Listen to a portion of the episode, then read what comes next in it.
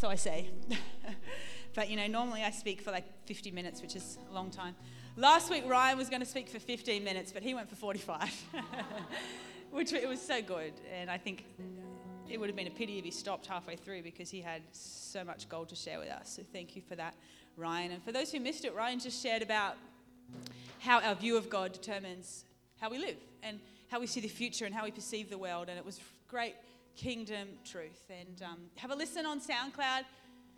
Who has gone on to SoundCloud ever? Yeah, I love it. It's so good. Good way to stay in touch. Hey, we can't always be here every Sunday. I know we can't, but we love catching up on SoundCloud. And the same for you. It just keeps you in the flow.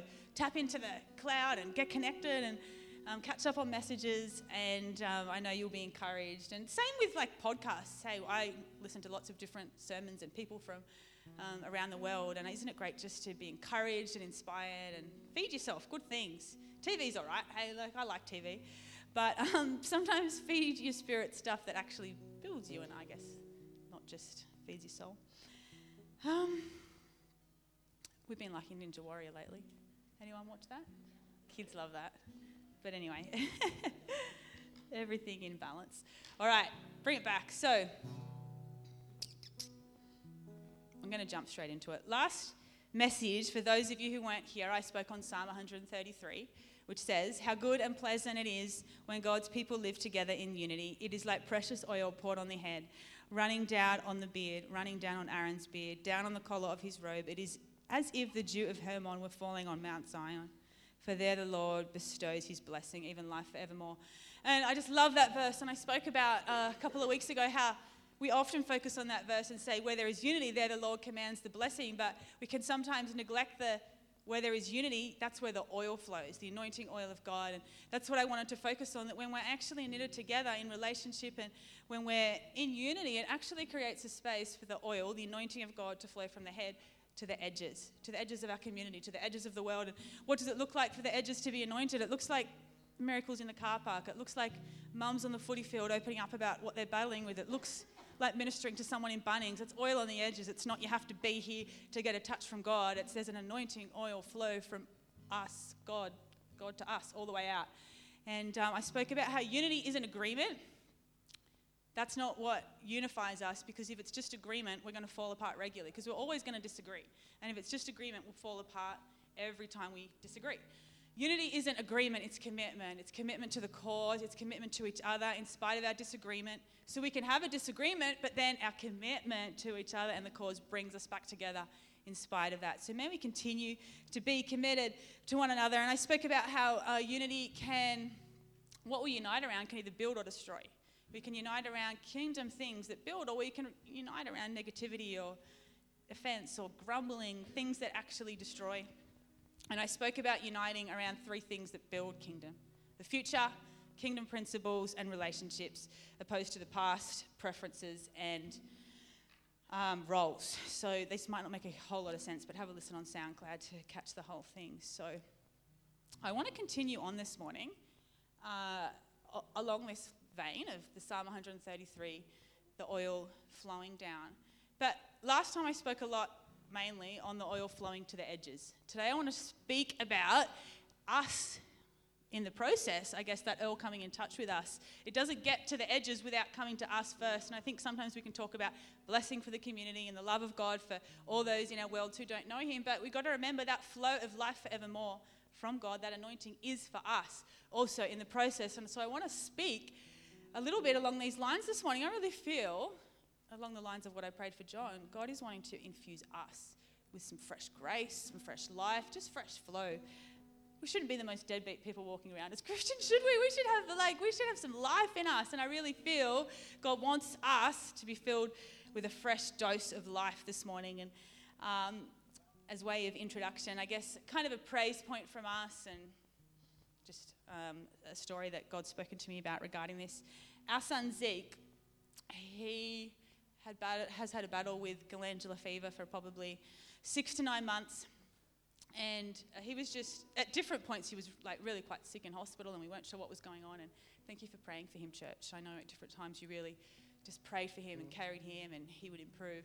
But when he wasn't in hospital, there were still times when, you know, he'd just be fatigued and he's a young and energetic boy and he loves his sport and loves to run around, but and he would do all those things. He would play footy, but he'd just be really tired and pale afterwards. And sometimes it would take him a day or two to bounce back. And that's not Zeke. He's like young and fit and strong, and it's just not who I guess God, not God's best for him, and not who God had created him to be. And um, oh, speaking of Zeke, Ryan asked last week um, where he was. Last week, um, our kids had footy gala with half the other kids in church. This week, they're all at footy presentation. If you saw them all leave earlier, they weren't running away from church. They're all at footy presentation, and, and quite a few other kids are there also. But anyway, back to Zeke, footy.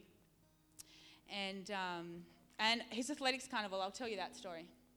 He just kept pushing himself many times because he's not a quitter. And I remember at his athletics carnival, he really wanted to run hard and do well. And he sprint in his heats, and I think um, I think he came fourth. No, he came third in that, but he wasn't sure if he would uh, make the finals.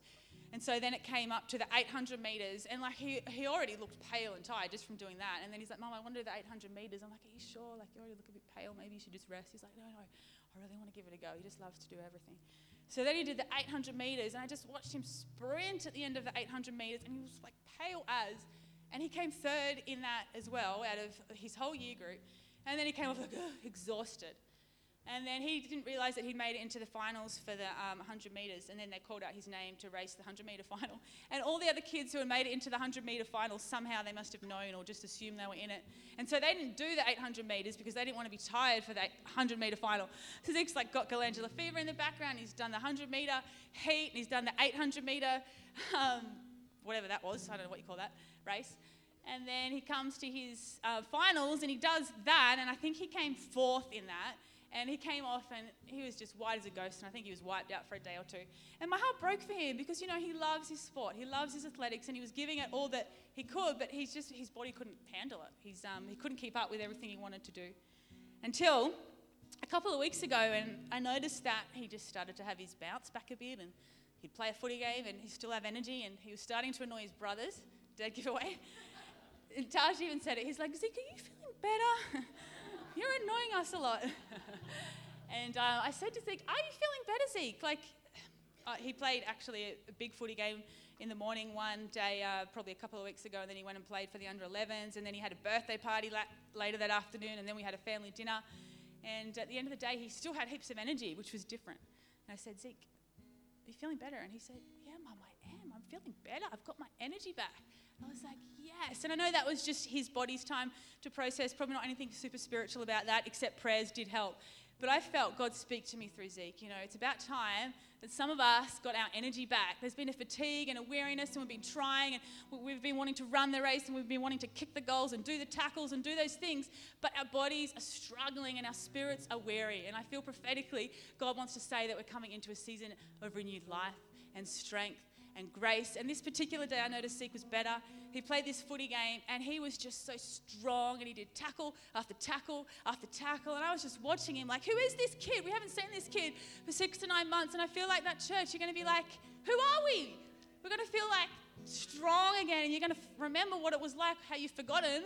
Maybe you've forgotten how amazing it is to feel strong. And I know in that game, the coach actually said, Team, what are you doing? Zeke just did five tackles in a row. In fact, Zeke's been the only one tackling this whole game.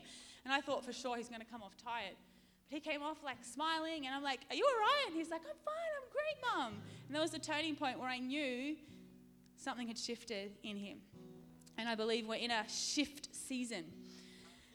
So, and you know, as I said in my last message, where there's oil, things move easier. Not easy, but easier. And I feel as we've, I guess, committed to one heart, one accord, being together in unity, there's a fresh flow of that oil, that life forevermore.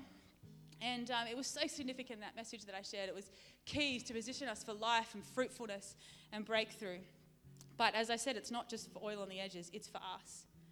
And the fullness of life forevermore isn't just for heaven, I believe it's for now on earth. And Isaiah 40, Verse 28 to 31, I love this. It says, The Lord is the everlasting God, the creator of the ends of the earth. He will not grow tired or weary, and his understanding no one can fathom. He gives strength to the weary and increases the power of the weak. Even youths grow tired and weary, and young men stumble and fall.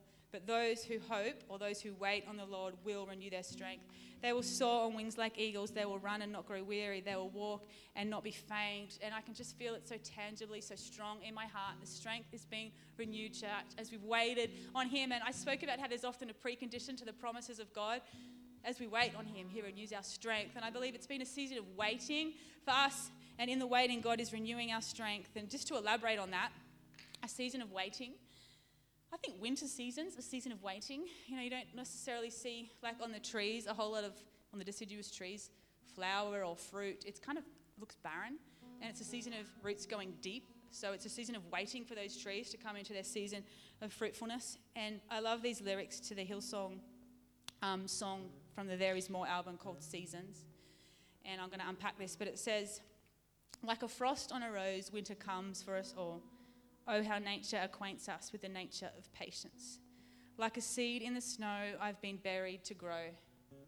Though the winter is long, even richer the harvest it brings. Though my waiting prolongs, even greater your promise for me, like a seed. I can see the promise, I can see the future. You're the God of seasons, I'm just in the winter. If all I know of harvest is that it's worth my patience, then if you're not done working, God, I'm not done waiting. You can see my promise even in the winter, because you're the God of greatness, even in a manger. For all I know of seasons is that you take your time. You could have saved us in a second. Instead, you sent a child. Just love this. It's so powerful. And I said in my last message briefly that we've been in a season of our roots going down deep. But just to elaborate, as I said, I really feel God's been expanding in our hearts. Our roots are going deep. And you can misinterpret the winter season for barrenness. When you look at the tree with the leaves off it, it looks pretty bare and like stark. Although I really had a fresh appreciation for those types of trees in winter. I know I think they're quite beautiful. Maybe it's my old age. And I think, but you can misinterpret that for barrenness. And I believe God's saying we're not in a season of barrenness. We're in a season of God going deeper in us, our roots expanding, because who knows how crucial those winter seasons are. And you know, the trees lose their leaves, so all the nutrients can go into the roots. The roots need to go deep so that when the season of fruitfulness comes, the trees can sustain it. And I believe, church, God is saying you're coming into a season of great fruitfulness, but the roots had to go deep first and He had to expand in our hearts first because when the fruit comes, it's going to be weighty. And if we don't have roots, we're going to just tip over with the fruit. So this season has been of utmost importance. And that's why I'm talking about it uh, right now. Back to these lyrics. Because you're the God of greatness, even in a manger. For all I know of seasons is that you take your time. You could have saved us in a second. Instead, you sent a child. And I love this. God could work a miracle in a second. He could do a work in us, but He loves to take His time. And I really feel in this season, God has been going deeper in us. He's been working on things. And who knows, in seasons of waiting and delay, it's when our character comes out. I know it is for me. When things don't go your way, when it's not like glamorous and party and summer season, on the mountaintops, you know, it's easy to praise God and have it all together. When things are pressured, the cold seasons, the hard seasons, it's when character comes out. And I believe that's what allows God space to work on us. And I know for me, God's been working on things in my own heart.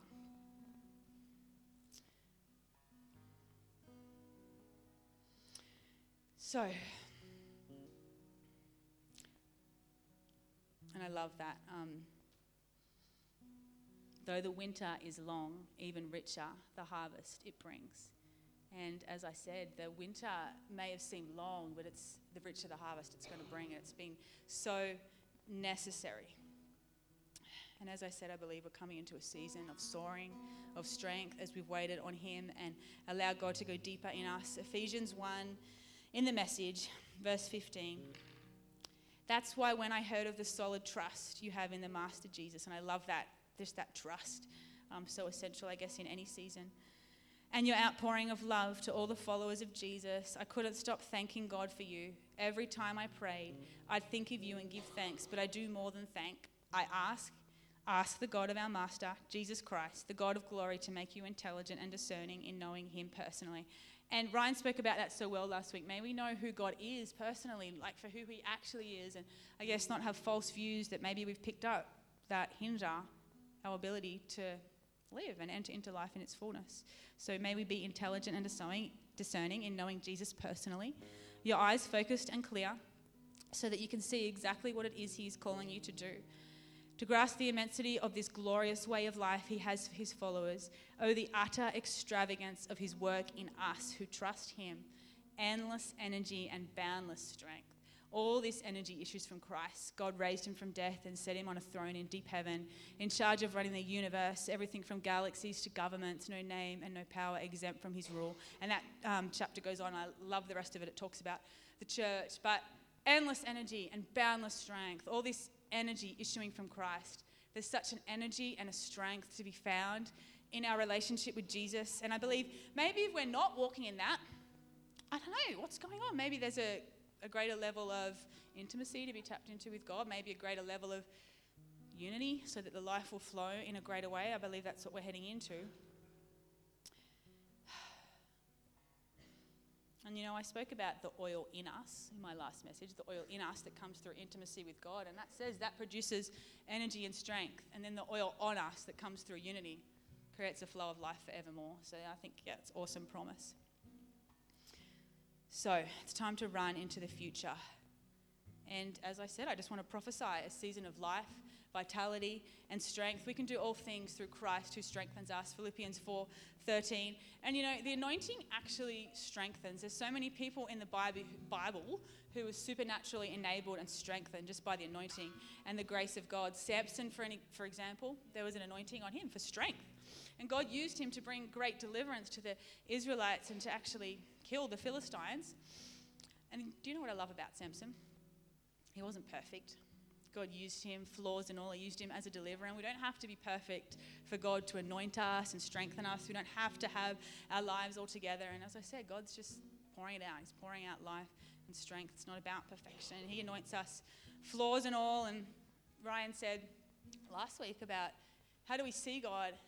And, you know, I see a God who makes us strong when we're weak and when we're feeling flawed. I see a God, I know a God who has done that so many times for me. I know even in church on Sundays, sometimes I'm thinking, what the heck am I going to say just before I get up? And then God will drop something into my heart. Sometimes I've got up here different times being sick and honestly feeling like I was going to spew or pass out. Not because of nerves, because I was sick. I get up here and the anointing strengthens and I'm able to deliver a message and then I get off and crash.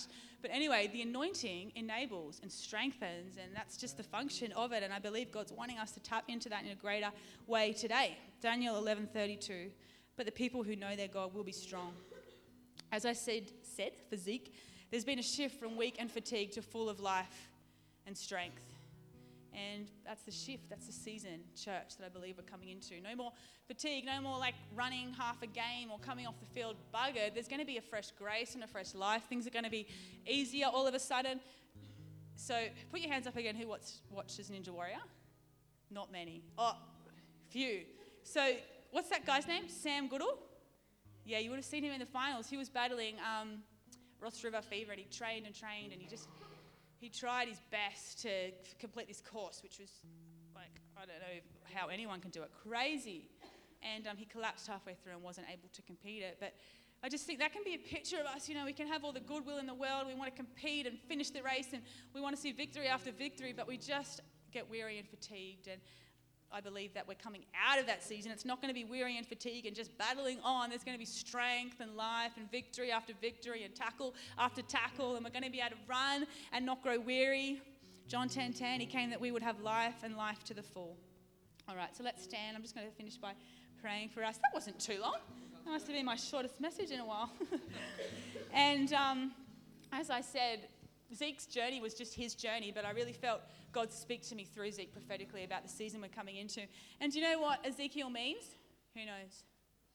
Ezekiel means whom God makes strong.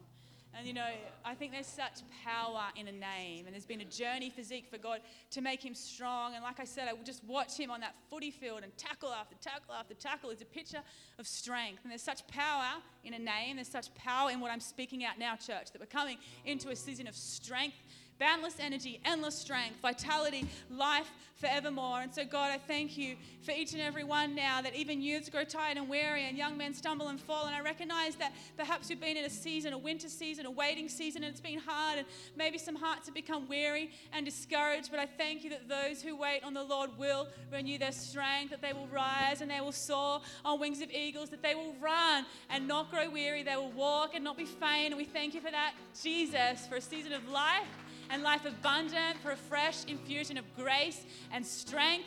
And highway, I feel this is a line in the sand. It's going to be different. As I said, Zeke was different. We're going to look different. There's going to be a fresh strength for each and every one, but also corporately as we've knitted together in a greater way, one heart, one accord, as we've committed to each other. It's creating a flow for life forevermore, and not just to the edges, yes to the edges, but for us in the process, church, is blessing you. Life, life, life forevermore. Amen. I think I've covered everything.